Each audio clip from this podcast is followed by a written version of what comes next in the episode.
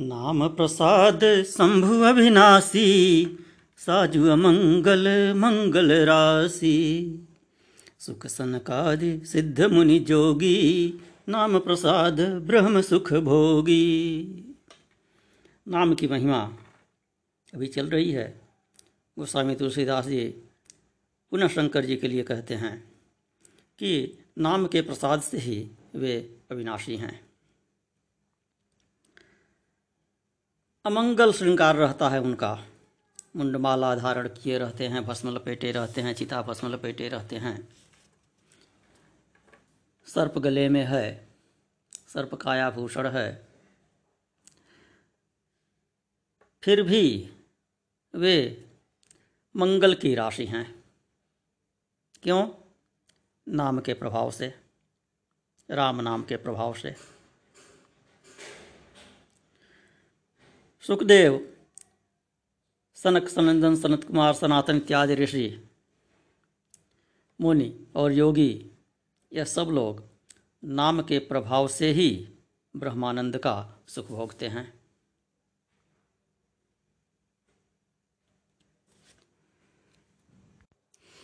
नारद जानेऊ नाम प्रतापू जग प्रिय हरि हरि प्रिय, हरि हर प्रिय आपू।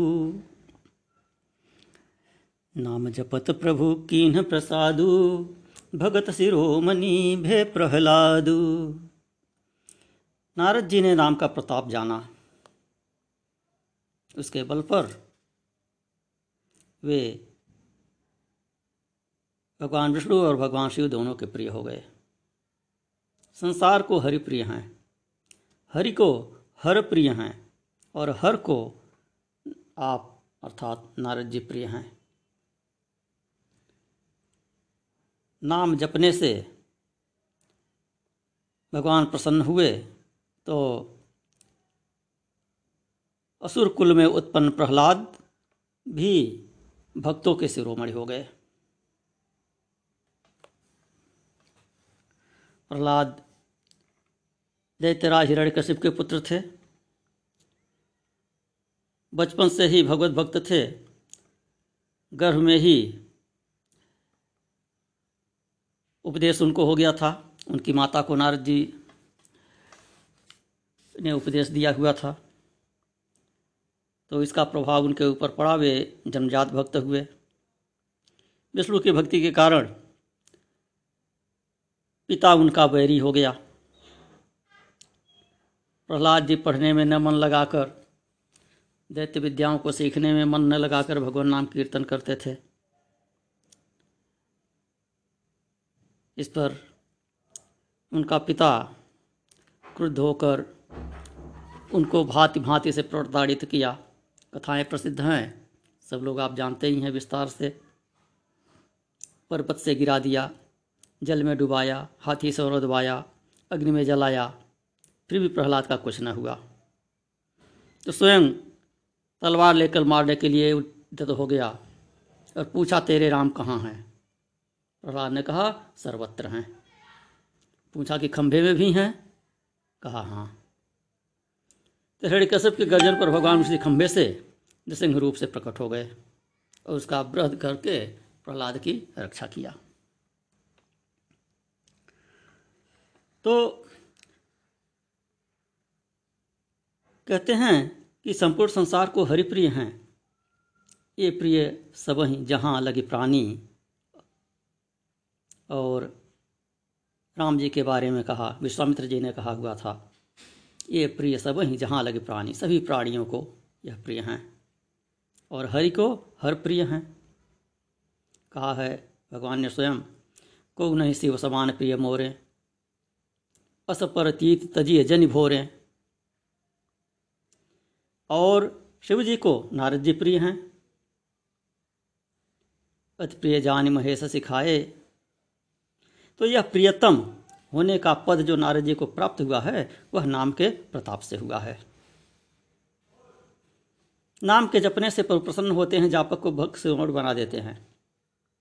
प्रहलाद ने सिवा नाम जप के और कोई साधन नहीं किया। प्रहलाद को जब पिता हरिण कश्यप ने अग्नि में डाला तो प्रहलाद ने पिता से कहा कि नाम जप के प्रभाव से यह अग्नि भी देखिए, जल की भांति शीतल हो गया मेरा स्पर्श करके। राम नाम जपताम कुतो भयम सर्वताप श्रमनैक भेषजम पश्यतात मम गात्र सन्निधौ पावकोपि सलिलायते अधुना। राम नाम जपने वालों को भय कहाँ है? यह तो समस्त प्रकार के तापों का श्रमण करने वाला है। हे पिताजी, देखिए, मेरे निकट आकर यह अग्नि भी सलिलायते। जल समान हो गया, शीतल हो गया।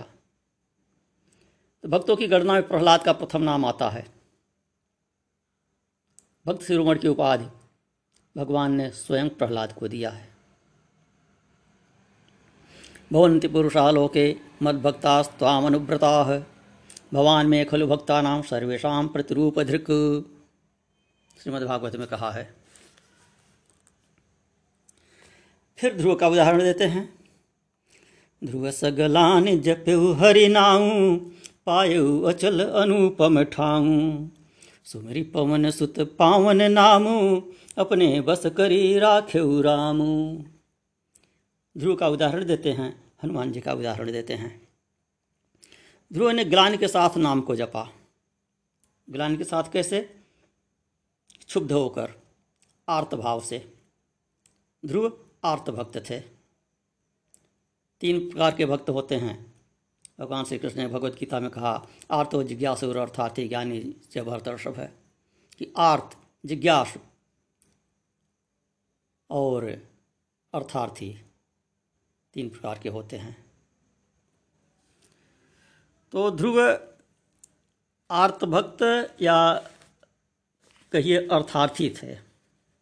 आर्त नहीं, अर्थार्थी थे। उन्हें ग्लानि हुई। उनकी सौतेली माता सुरुचि, जो छोटी थी उनकी माता से। उनको उनके पिता उत्तानपाद अधिक प्रेम करते थे। तो सौतेली माता को ध्रुव पसंद नहीं थे। पिता की गोद में बैठे हुए थे। सौतेली माता ने उनको झटक कर गोद से उतार दिया और ताना दिया कि इतना ही अगर राजा के गोद में बैठने का शौक है तो तुझे मेरी कोख से जन्म लेना चाहिए था। ध्रुव को बात लग गई। बालक थे, अभी अबोध ही थे। चार से पाँच वर्ष की अवस्था थी। बात लग गई। आए अपनी माता से कहे। सुनीति से सुनीति नाम था उनकी माता का। तो सुनीति ने कहा कि ठीक ही कहती है वो। उसके कोख से जो उत्पन्न हुआ है, वह राजा की गोद में खेलता है। तुझे भी उसी के कोख से उत्पन्न होना था, यदि राजा के गोद में खेलना है तो।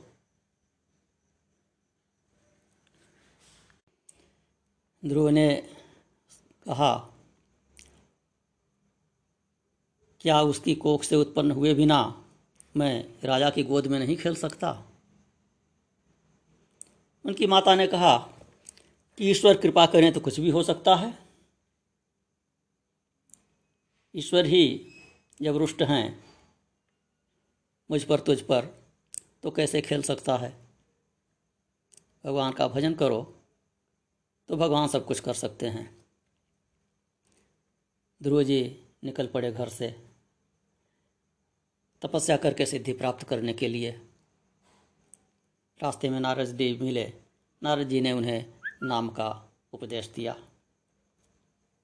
भगवान विष्णु का मंत्र दिया। उसका जप करके ध्रुव ध्रुव हो गए। मथुरा में आए, जप किए और ध्रुव पद को प्राप्त किए, जो शाश्वत पद है, जिसकी सप्तऋष, सप्तऋषि आज भी परिक्रमा करते हैं। तो कहे कि ध्रुव सगलान जपेऊ हरि नाऊ पायऊ अचल अनुपम ठाऊ। कि ग्लान के सहित ध्रुव ने नाम को जपा। उसके परिणाम स्वरूप फलस्वरूप अचल अनुपम स्थान पा लिया। ध्रुव जी अर्थार्थी भक्त थे और बिल्कुल सच्चे थे। बच्चे थे और सच्चे थे। सो ऐसा पद पाया जैसा कभी किसी ने नहीं पाया। तो यह, जो पहले कह चुके हैं नाम अनेक गरीब नेवाजे, लोक वेद बर पद बर विरद विराजे तो उसका यह उदाहरण है। पहले बहुवचन में प्रयोग किए हैं नाम के प्रभाव के साथ। राम के प्रभाव के साथ तो कुछ गिनती किए हैं कि राम ने अपने समय में, रामावतार के समय में जो भक्त लोग थे उनको तारा, उनको सुखी किया, लेकिन नाम ने अनेकों को, अनंत को सुखी किया। तो उस अनेक में से, अनंत में से अब कुछ नाम गिनाते हैं। अब यह कुछ नाम गिना रहे हैं जो शंभु का गिनाए, सुख सनकादि का गिनाए, नारद का गिनाए, प्रहलाद का गिनाए, ध्रुव का गिनाए, और अब हनुमान जी का गिनाते हैं। तो हनुमान जी का मन पावन नाम का जप करते करते ऐसा पवित्र हो गया कि राम जी उनके वश में हो गए। सुवीर पवन सुत पावन नामू, अपने बस करी राखे रामू श्री राम जी को मलिन मन पसंद नहीं है। स्पष्ट कहे हैं, मोहि कपट छल छिद्र न भावा।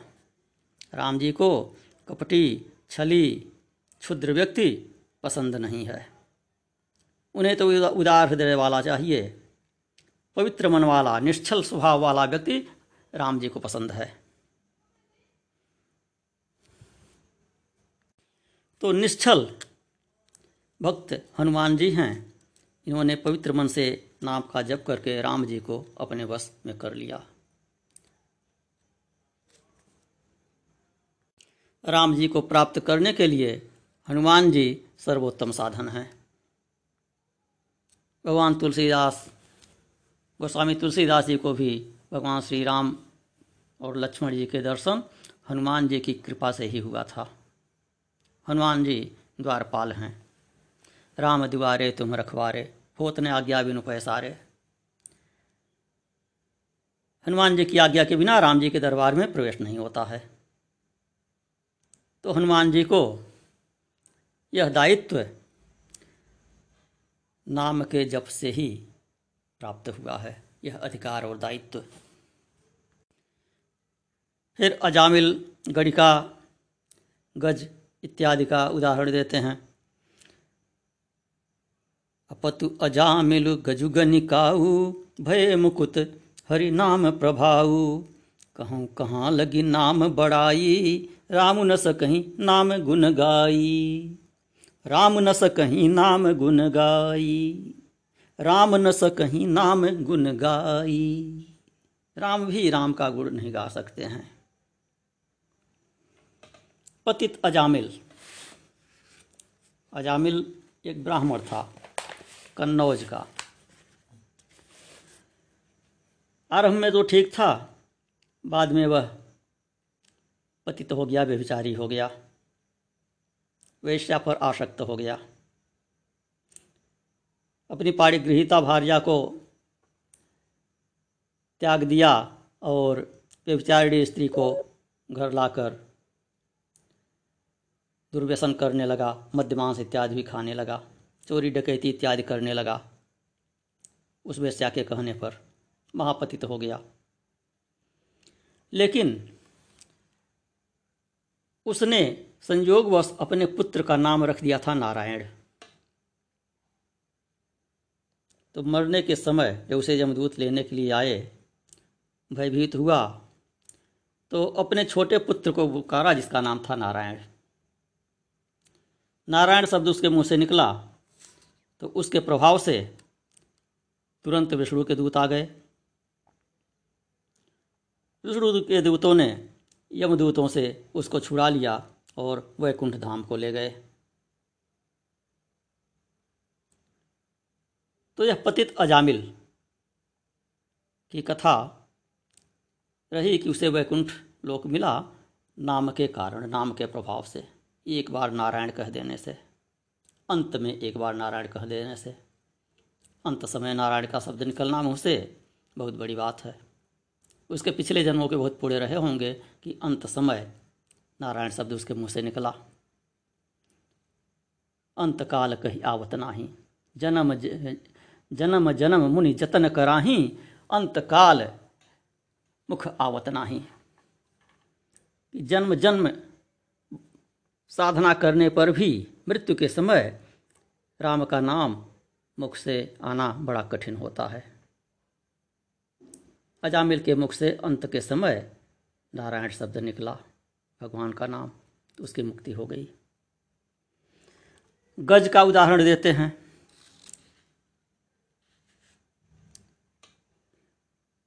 प्रसिद्ध है गजग्राह की कथा।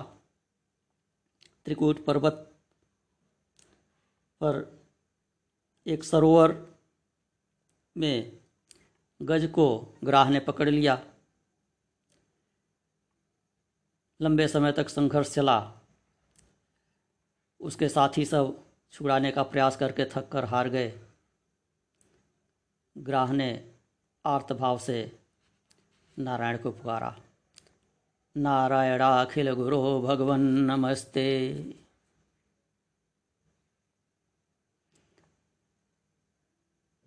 भगवान का नाम नारायण उच्चारण करके उसने भगवान को आर्त होकर पुकारा। भगवान आए, उन्होंने ग्राह का वध किया, ग्रह गज को छुड़ाया और दोनों की मुक्ति हुई।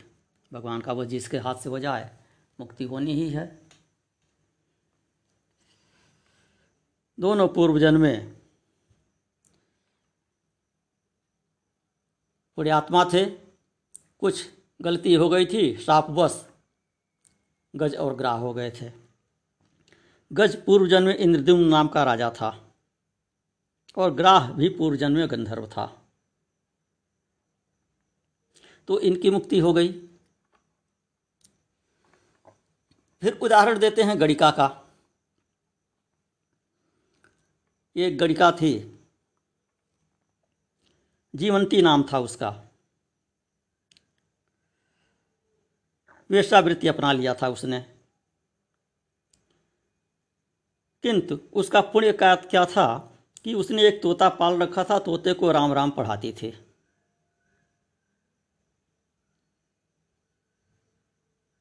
बिना भक्ति के भाव के ही शौक से ही उसे राम राम पढ़ाती थी। तोते को लोग राम राम कहते हैं उसने रा, वह भी राम राम रटाती थी।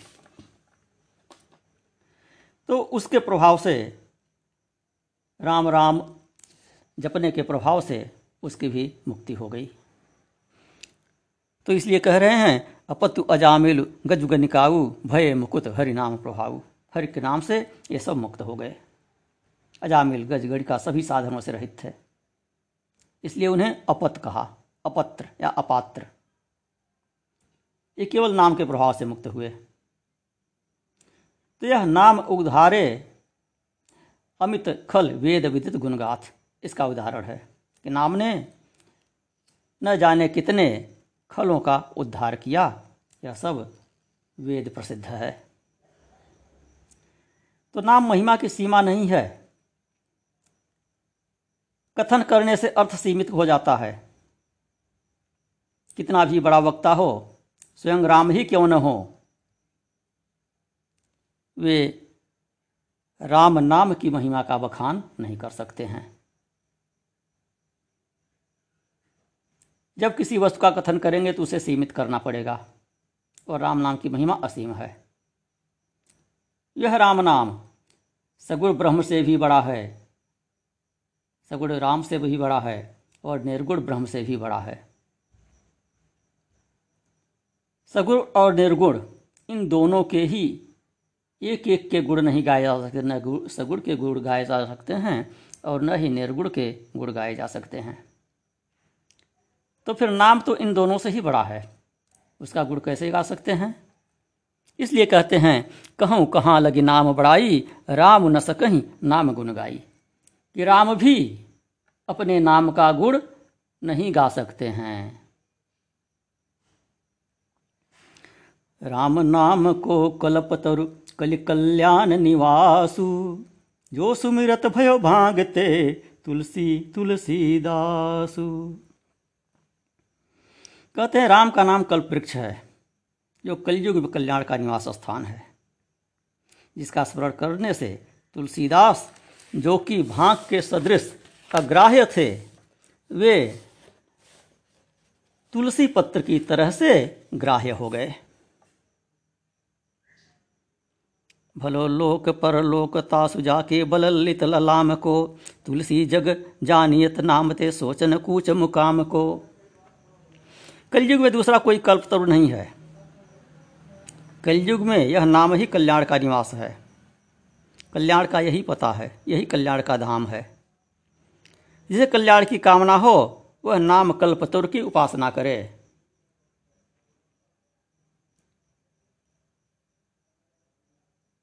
गोस्वामी तुलसीदास जी अपना ही उदाहरण देते हैं कि, मैं तो भाँग की भांति अग्राह्य था, त्याज्य था। किंतु नाम के प्रभाव से तुलसी माता की भांति मेरी भी पूजा होने लगी। भगवान की प्रीति चाहने वाले मेरी पूजा करके राम जी का अनुग्रह चाहते हैं। नारायण।